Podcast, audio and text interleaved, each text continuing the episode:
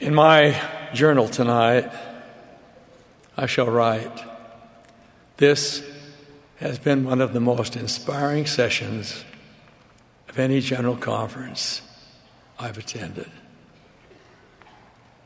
Everything has been of the greatest and most spiritual nature. Brothers and sister, six months ago, as we met together in our general conference, my sweet wife Frances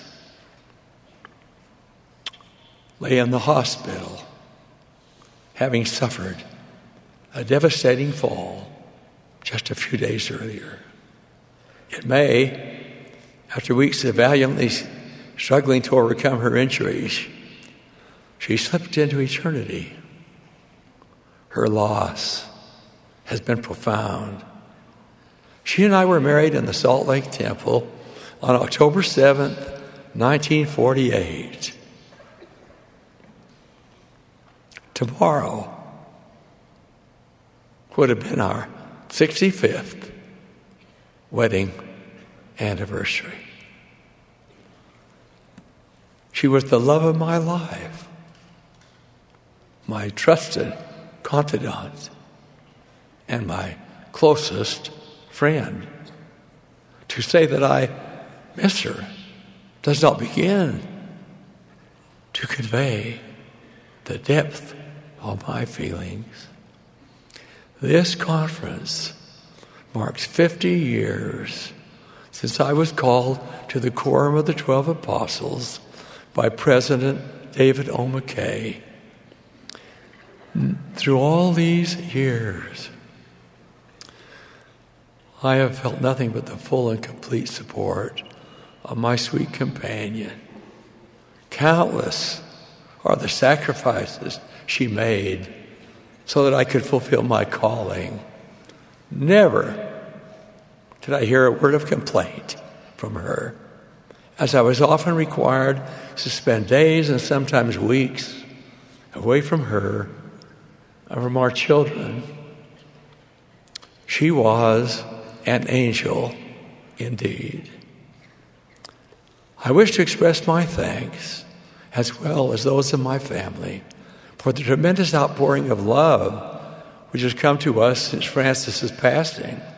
Hundreds of cards and letters were sent from around the world expressing admiration for her and condolences to our family. We received a dozen of beautiful floral arrangements, many of them. We're grateful for the numerous contributions which have been offered in her name to the General Missionary Fund of the church. On behalf of those of us whom she left behind, I express deep gratitude for your kind and heartfelt expressions. Of utmost comfort to me during this tender time of parting has been my testimony of the gospel of Jesus Christ and the knowledge I have that my dear Frances lives still. I know that our separation is temporary.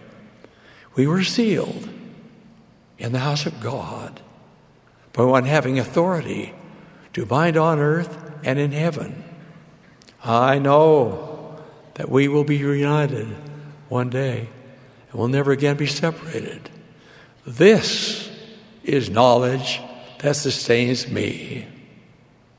Brothers and sisters, it may be safely assumed that no person has ever lived entirely free of suffering and sorrow, nor has there ever been a period in human history that did not have its full share of turmoil and misery. When the pathway of life takes a cruel turn, there's the temptation to ask the question, why me? At times, there appears to be no light at the end of the tunnel, no sunrise to end the night's darkness. We feel encompassed by the disappointment of shattered dreams and the despair of vanished hopes. We join in uttering the biblical plea Is there no balm in Gilead? We feel abandoned, heartbroken, alone. We're inclined to view our own personal misfortunes through the distorted prism of pessimism. We become impatient for a solution to our problems, forgetting that frequently the heavenly virtue of patience is required. The difficulties which come to us present us with the real test of our ability to endure. A fundamental question remains to be answered by each of us Shall I falter or shall I finish? Some do falter as they find themselves unable to rise above their challenges. To finish involves enduring to the very end of life itself. As we ponder the events that can befall all of us, we can say with Job of old, Man is born unto trouble. Job was a perfect and upright man who feared God and eschewed evil, pious in his conduct, prosperous in his fortune. Job was to face a test which could have destroyed anyone. Shorn of his possessions, scorned by his friends, afflicted by his suffering, shattered by the loss of his family. He was urged to curse God and die. Close quote. He resisted this temptation and declared from the depths of his noble soul, and I quote, Behold, my witnesses in heaven, and my record is on high. I know that my Redeemer liveth. Job kept the faith. Will we do likewise as we face those challenges which will be ours? Whenever we are inclined to feel burdened down with the blows of life, let us remember that others have passed the same way have endured, and then have overcome. The history of the church, and this, the dispensation of the fullness of times, is replete with the experiences of those who have struggled, yet who have remained steadfast and of good cheer.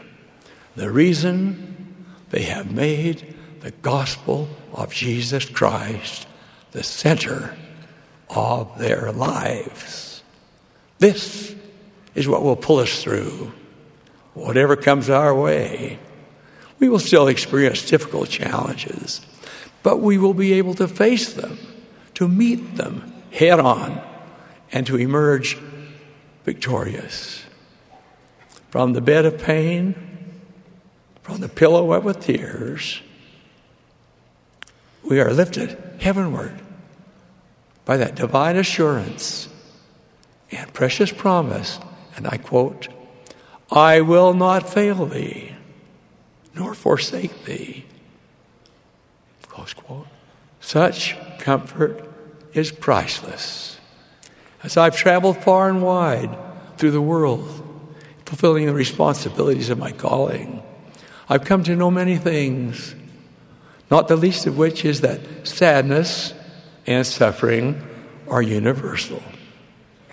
I cannot begin to measure all of the heartache and sorrow I've witnessed as I visit with those who are dealing with grief, experienced illness, facing divorce, struggling with a wayward son or daughter, or suffering the consequences of sin.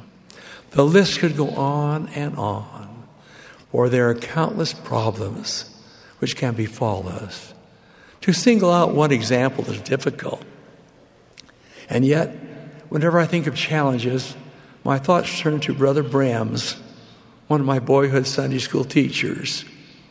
He was a faithful member of the church, a man with a heart of gold.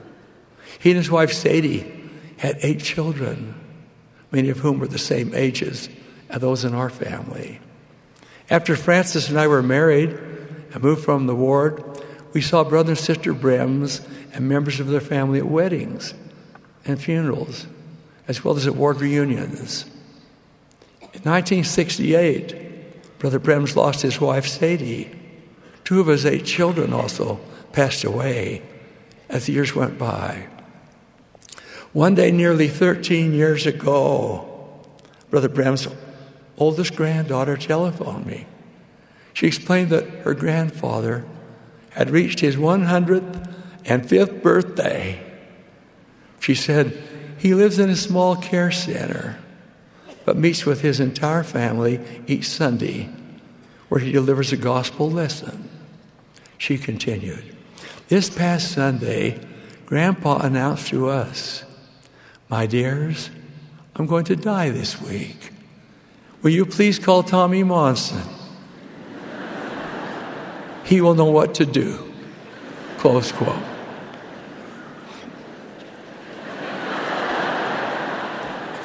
I visited Brother Brems the very next evening. I had not seen him for a while. I could not speak to him, for he'd lost his hearing. I could not write a message for him to read because he lost his sight. I was told that the family communicated with him by taking the finger of his right hand and then tracing on the palm of his left hand the name of the person visiting. Any message had to be conveyed the same way. I followed the procedure by taking his finger and spelling T O M M Y M O N S O N, the name by which he had always known me.